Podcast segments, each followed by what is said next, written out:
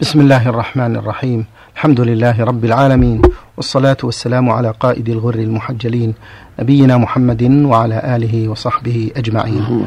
أيها الإخوة والأخوات السلام عليكم ورحمة الله وبركاته وأهلا ومرحبا بحضراتكم إلى درس جديد من دروس المنتقى. ضيف اللقاء هو سماحة الشيخ عبد العزيز بن عبد الله بن باز المفتي العام للمملكة العربية السعودية ورئيس هيئة كبار العلماء. مع مطلع هذا اللقاء نرحب بسماحة الشيخ أجمل ترحيب. أهلا ومرحبا يا سماحة الشيخ. حياكم الله وبارك فيكم. قال المؤلف رحمه الله تعالى باب قضاء الفوائد. عن أنس بن مالك أن النبي صلى الله عليه وسلم قال من نسي صلاة فليصلها إذا ذكرها لا كفارة لها إلا ذلك متفق عليه. ولمسلم إذا رقد أحدكم عن الصلاة أو غفل عنها فليصلها إذا ذكرها فإن الله عز وجل يقول أقم الصلاة لذكري. وعن أبي هريرة عن النبي صلى الله عليه وسلم قال من نسي صلاة فليصلها إذا ذكرها. فإن الله تعالى قال أقم الصلاة لذكري رواه الجماعة إلا البخاري والترمذي. وعن أبي قتادة قال ذكروا للنبي صلى الله عليه وسلم نومهم عن الصلاة فقال إنه ليس في النوم تفريط إنما التفريط في اليقظة فإذا نسي أحدكم صلاة أو نام عنها فليصلها إذا ذكرها رواه النسائي والترمذي وصححه. وعن أبي قتادة في قصة نومهم عن صلاة الفجر قال ثم أذن بلال بالصلاة فصلى رسول الله صلى الله عليه وسلم ركعتين ثم صلى الغداة وصنع كما يصنع كل يوم رواه أحمد ومسلم. وعن عمران بن الحصين قال سرينا مع رسول الله صلى الله عليه وسلم فلما كان من آخر الليل عرسنا فلم نستيقظ حتى أيقظنا حر الشمس. فجعل الرجل منا يقوم دهشا إلى ظهوره قال فأمرهم النبي صلى الله عليه وسلم. فجعل الرجل نعم. فجعل, فجعل الرجل منا نعم. يقوم إيه. دهشا إيه. إلى طهوره نعم. قال فأمرهم النبي صلى الله عليه وسلم أن يسكنوا ثم ارتحلنا فسرنا حتى إذا ارتفعت الشمس توضأ ثم أمر بلالا فأذن ثم صلى الركعتين قبل الفجر ثم أقام فصلينا فقالوا يا رسول الله ألا نعيدها في وقتها من الغد؟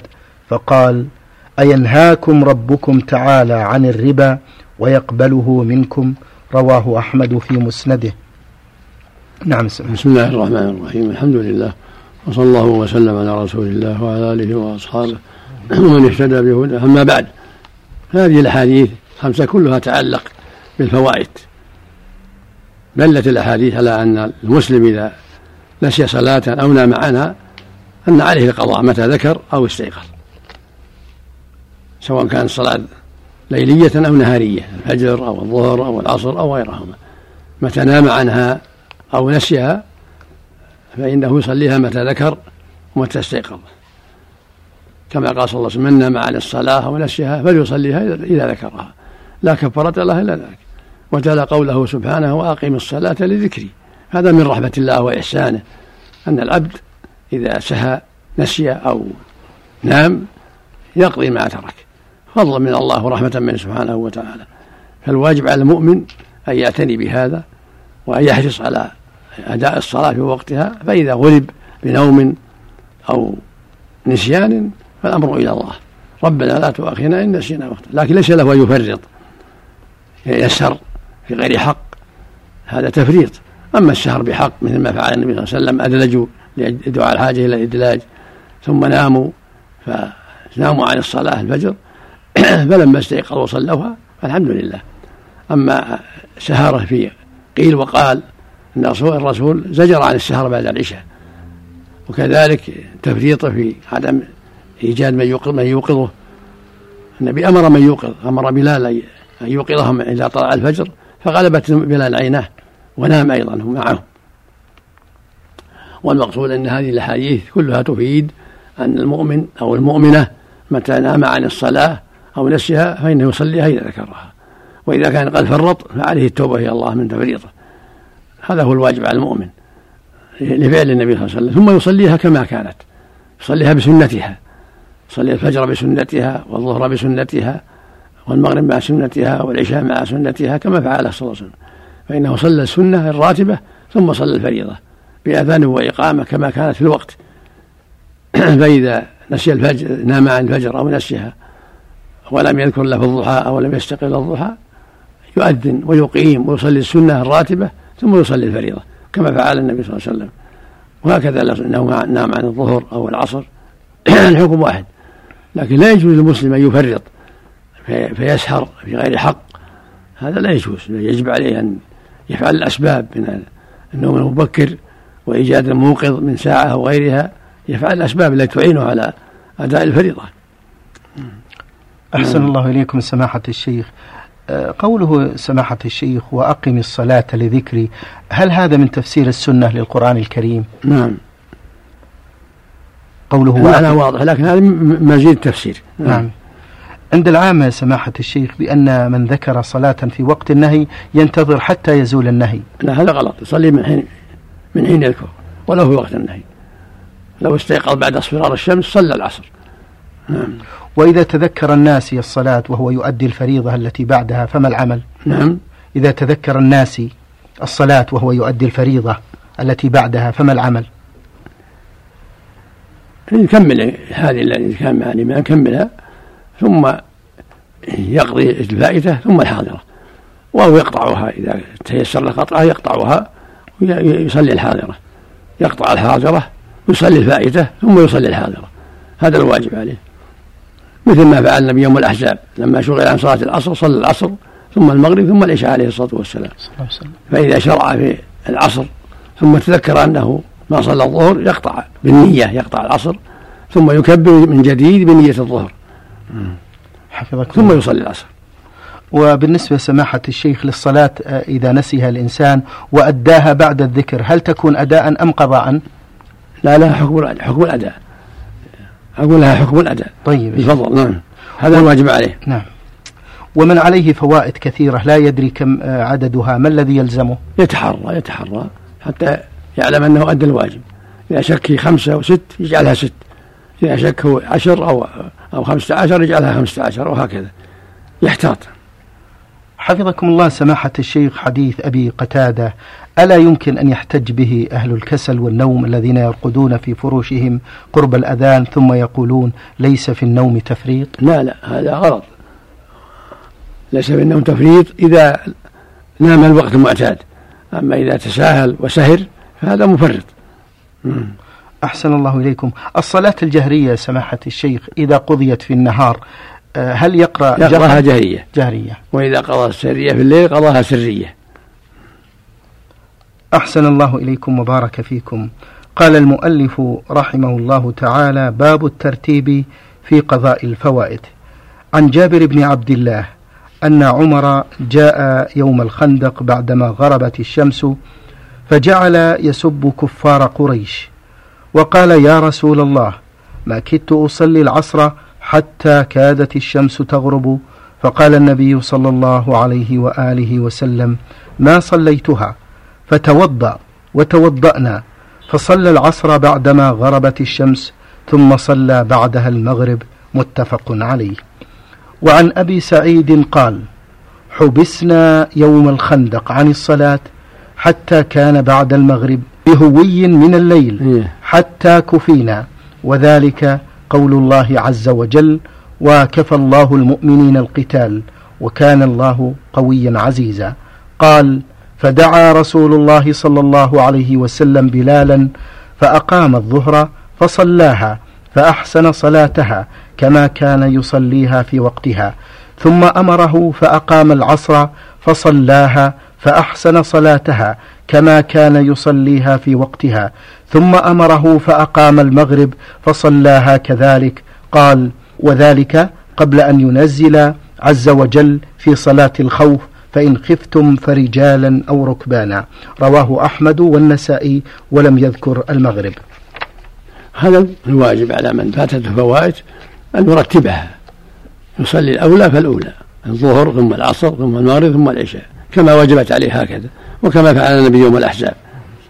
المشركون حصروا حصروا المدينة يوم الأحزاب ثم أرسل الله عليهم جنود وريحا لم لم يطيقوها حتى قلعت خيامهم وأطفأت نيرانهم. فانقلعوا عن المدينة وكفى الله من القتال سبحانه وتعالى. والمقصود أنهم في بعض الأيام شغلوا حتى لم يصلوا الظهر والعصر حتى غابت الشمس. فصلاها مرتبة صلى الله عليه وسلم. صلى الظهر ثم العصر ثم المغرب ثم العشاء. وهذا هو الواجب. من فاتته فوائت صليها مرتبة لمرض أو غيره. أحسن الله إليكم. سماحة الشيخ حفظكم الله حديث جابر رضي الله عنه. هل هو قبل نزول آية الخوف؟ محتمل. محتمل. نعم. قال المؤلف رحمه الله تعالى أبواب الآذان باب وجوبه وفضيلته. عن أبي الدرداء قال سمعت رسول الله صلى الله عليه وسلم يقول ما من ثلاثة لا يؤذن ولا تقام فيهم الصلاة إلا استحوذ عليهم الشيطان رواه أحمد. وعن مالك بن الحويرث أن النبي صلى الله عليه وسلم قال إذا حضرت الصلاة فليؤذن لكم أحدكم وليؤمكم أكبركم متفق عليه. وعن معاوية أن النبي صلى الله عليه وسلم قال إن المؤذنين أطول الناس أعناقا يوم القيامة. رواه أحمد ومسلم وابن ماجه. وعن أبي هريرة رضي الله عنه قال قال رسول الله صلى الله عليه وسلم الإمام ضامن والمؤذن مؤتمن. اللهم ارشد الأئمة واغفر للمؤذنين. رواه أحمد وأبو داود والترمذي. وعن عقبة بن عامر قال سمعت رسول الله صلى الله عليه وسلم يقول يعجب ربك عز وجل من راعي غنم في شظية بجبل يؤذن للصلاة ويصلي. فيقول الله عز وجل انظروا إلى عبدي هذا يؤذن ويقيم الصلاة يخاف مني. قد غفرت لعبدي وأدخلته الجنة. رواه أحمد وأبو داود والنسائي. هذه الأحاديث كلها تدل على شرعية الأذان والإقامة ولو كان واحدا. فالواجب على المؤمن أن يعتني بالشرع. فالأذان مشروع للواحد والجماعة. وإذا كانوا ثلاثة ولم يقيموا الأذان هذا فيه الوعيد. الشديد كما في الحديث. وظاهر حديث مالك بن حويرث أنه ما كان اثنين. قال إذا حضرت فأذنا وأقيما حتى ولو الواحد كما في حديث صاحب الشظية إذا كان أعرابي في البر وليس عنده أحد فالسنة أن يقيم ويؤذن ولو كان واحدا. فالمقصود أن هذا هو الواجب على الجميع أن يؤذنوا ويقيموا الواحد والجماعة. ولا يجوز التساهل في هذا الشيء لأن هذه من شعائر من شعائر الصلاة الظاهرة فالواجب على المسلم العناية بها وعدم إهمالها. نعم. والحديث الآخر يقول صلى الله عليه وسلم أبو سعيد يوصي بعض الأعراب إذا كنت في غنمك وبادك فأذنت بالصفر فارفع صوتك بالنداء فإنه لا يسمع صوت المؤذن شجر ولا حجر ولا جن ولا إنس إلا شهد له يوم القيامة. فالمقصود أن المؤمن يحافظ على الأذان والإقامة ولو كان واحدا. ونحن في باب الأذان سماحة الشيخ. ما هو تعريف الأذان لغة وشرعا؟ الإعلام. الأذان الإعلام كما قال تعالى وأذان من الله ورسوله. يعني إعلام. سمي الأذان أذانا لأنه يعلم الناس بدخول الوقت وحضور الصلاة. والإقامة إعلام بحضورها وإقامتها والدخول فيها. وتكبيراته معلومة وألفاظه معلومة. الأذان خمسة عشر جملة أربع تكبيرات في أوله والشهادتان شهادة أن لا إله إلا الله محمد رسول الله والحي له ثم التكبير آخر مرتين ثم كلمة التوحيد مرة واحدة والإقامة 11 جملة تكبير مرتين في أولها ثم الشهادة أن الله أشهد رسول الله ثم حي على الصلاة حي على الفلاح ثم قد قامت الصلاة قد قامت الصلاة ثم الله أكبر الله أكبر لا إله إلا الله. نعم. سمح أيضا متى شرع الأذان سماحة الشيخ؟ بعد بعد من الهجرة بمدة يسيرة. نعم. ما الفرق سماحة الشيخ بين أذان ابن أم مكتوم وأبي محذورة؟ أبو محذورة فيه الترجيع. يرجع الشهادتين يأتي بها بصوت منخفض ثم بصوت مرتفع يقال ترجيع. وأذان بلال ما فيه ترجيع وهو الذي كان يؤذن بين يدي النبي صلى الله عليه وسلم. وهو الأفضل عدم الترجيع. وإن رجع فلا بأس. يأتي بالشهادتين بصوت منخفض ثم يرفع بهما صوته يسمى ترجيع. علمه النبي أبا محذورة وهو مؤذن أهل مكة. إذا هذا يجعلنا سماحة الشيخ نستفسر عن الأذان هل هو فرض أم سنة؟ فرض كفاية إذا قام واحد كفى. فرض يسمونه فرض كفاية والإقامة فرض كفاية. يؤذن واحد ويكفي في المسجد. وإذا كانت القرية الصغيرة كفى واحد. وإذا كانت كبيرة كل مسجد يكون له مؤذن. سماحة الشيخ هل يشترط في المؤذن شروط؟ يشترط العدالة. المؤذن لابد يكون عدل يعرف بالخير والاستقامة لأنه يعتمد عليه. لابد يكون عدلا حتى يعتمد عليه الناس في صلاتهم وإفطارهم وصومهم. الذين يؤذنون بأجرة يا سماحة الشيخ وليس لهم إلا ذلك. إذا دعت الحاجة لا بأس. إذا دعت الحاجة أن يعطوا أجرة من بيت المال أو من الأوقاف لا بأس. وإن أذنوا تبرعا فهو أفضل. كما في حي عثمان بن أبي العاص. واتخذ مؤذنا لا يأخذ على أذان أجرا إذا تيسر مؤذن يتطوع فهو أفضل. وإن دعت الحاجة إلى يساعد من بيت المال أو من الأوقاف أو من بعض المحسنين فلا بأس لأن بعض الناس قد لا يستطيع أن يراتب على الأذان وهو ما له مساعدة. أحسن الله إليكم. سماحة الشيخ آه، المؤذنون يرجون كلمة وهل من كلمة لهم وذلك للحرص على الأوقات وعدم التأخر؟ نعم نوصيهم بتقوى الله والحفاظ على الأوقات والعناية وعدم التساهل. فلا يؤذن إلا بعد دخول الوقت بعد التأكد من دخول الوقت. ويحرص على المحافظة على ذلك ورفع الصوت حسب الطاقة. كل هذا مما يجب على المؤذن. نسأل الله الجميع التوفيق والهداية. نعم. اللهم آمين. أحسن الله إليكم. قال المؤلف رحمه الله تعالى باب صفة الآذان. عن محمد بن إسحاق عن الزهري عن سعيد بن المسيب عن عبد الله بن زيد بن عبد ربه قال لما أجمع رسول الله صلى الله عليه وسلم أن يضرب بالناقوس وهو له كاره لموافقته النصارى طاف بي من الليل طائف وأنا نائم. رجل عليه ثوبان أخضران وفي يده ناقوس يحمله. قال فقلت له يا عبد الله أتبيع الناقوس؟ قال وما تصنع به؟ قال قلت ندعو به إلى الصلاة. قال أفلا أدلك على خير من ذلك؟ فقلت بلى. فقال تقول الله أكبر الله أكبر الله أكبر الله أكبر. أشهد أن لا إله إلا الله أشهد أن لا إله إلا الله أشهد أن محمدا رسول الله أشهد أن محمدا رسول الله. حي على الصلاة حي على الصلاة حي على الفلاح حي على الفلاح. الله أكبر الله أكبر لا إله إلا الله. قال ثم استأخر غير بعيد. وقال ثم تقول إذا قمت للصلاة الله أكبر الله أكبر أشهد أن لا إله إلا الله أشهد أن محمدا رسول الله حي على الصلاة حي على الفلاح قد قامت الصلاة قد قامت الصلاة الله أكبر الله أكبر لا إله إلا الله. قال فلما أصبحت أتيت رسول الله صلى الله عليه وسلم فأخبرته بما رأيت فقال رسول الله صلى الله عليه وسلم إن هذه الرؤيا حق إن شاء الله. ثم أمر بالتأذين فكان بلال مولى أبي بكر يؤذن بذلك ويدعو رسول الله صلى الله عليه وسلم إلى الصلاة. قال فجاءه فدعاه ذات غداة إلى الفجر فقيل له إن رسول الله صلى الله عليه وسلم نائم فصرخ بلال بأعلى صوته الصلاة خير من النوم. قال سعيد بن المسيب فأدخلت هذه الكلمة في التأذين إلى صلاة الفجر. رواه أحمد.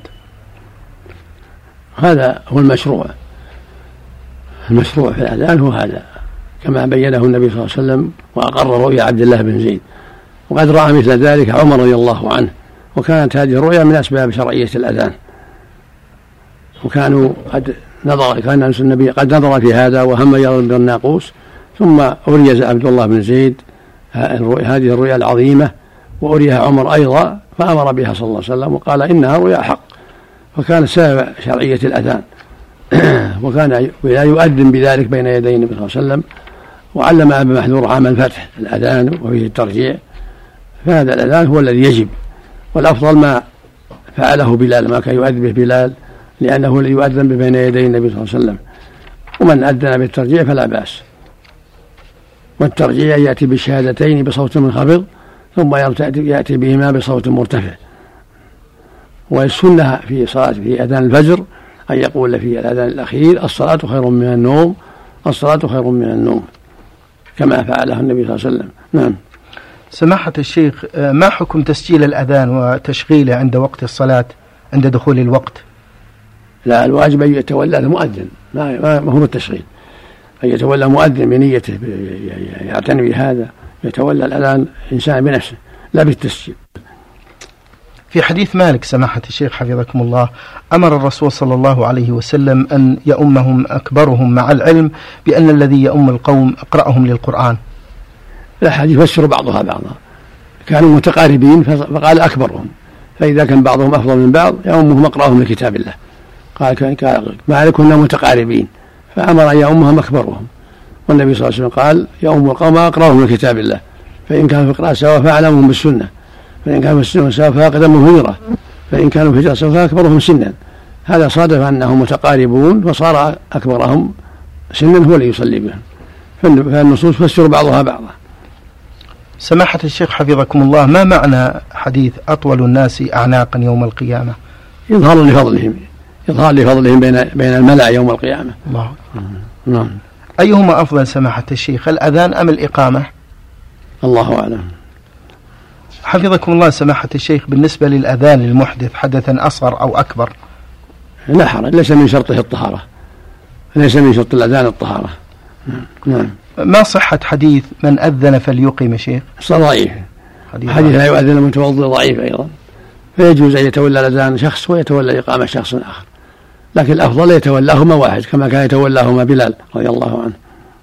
حفظكم الله. سماحة الشيخ عادة آه، يحدث آه، نزاع أو خلاف بين المؤذن والإمام. هل من توجيه لهم؟ الواجب التعاون على البر والتقى والتواصي بالحق والتسامح بين الإمام والمؤذن والتعاون على الخير. فالإمام يعين المؤذن والمؤذن يعين الإمام يتعاونان على الخير والهدى هذا هو الواجب عليهم جميعا. فالمؤذن يذكر الإمام إذا تأخر يلاحظ والمؤذن والإمام يعتني بالمؤذن إذا كان يتأخر في بعض الأحيان أو يسيء ألفاظ الأذان يعلمه. فالواجب التعاون بينهما على الخير. الله يقول وتعاونوا على البر والتقوى شكر الله لكم سماحة الشيخ وبارك الله فيكم وفي علمكم ونفع بكم الإسلام والمسلمين. أيها الإخوة والأخوات كان معنا في هذا الدرس الطيب المبارك من دروس المنتقى سماحة الشيخ عبد العزيز بن عبد الله بن باز المفتي العام للمملكة العربية السعودية ورئيس هيئة كبار العلماء. نسأل الله عز وجل أن ينفعنا بما سمعنا كما نسأله عز وجل أن يجعلنا وإياكم من الذين يستمعون القول فيتبعون أحسنه وصلى الله وسلم على نبينا محمد.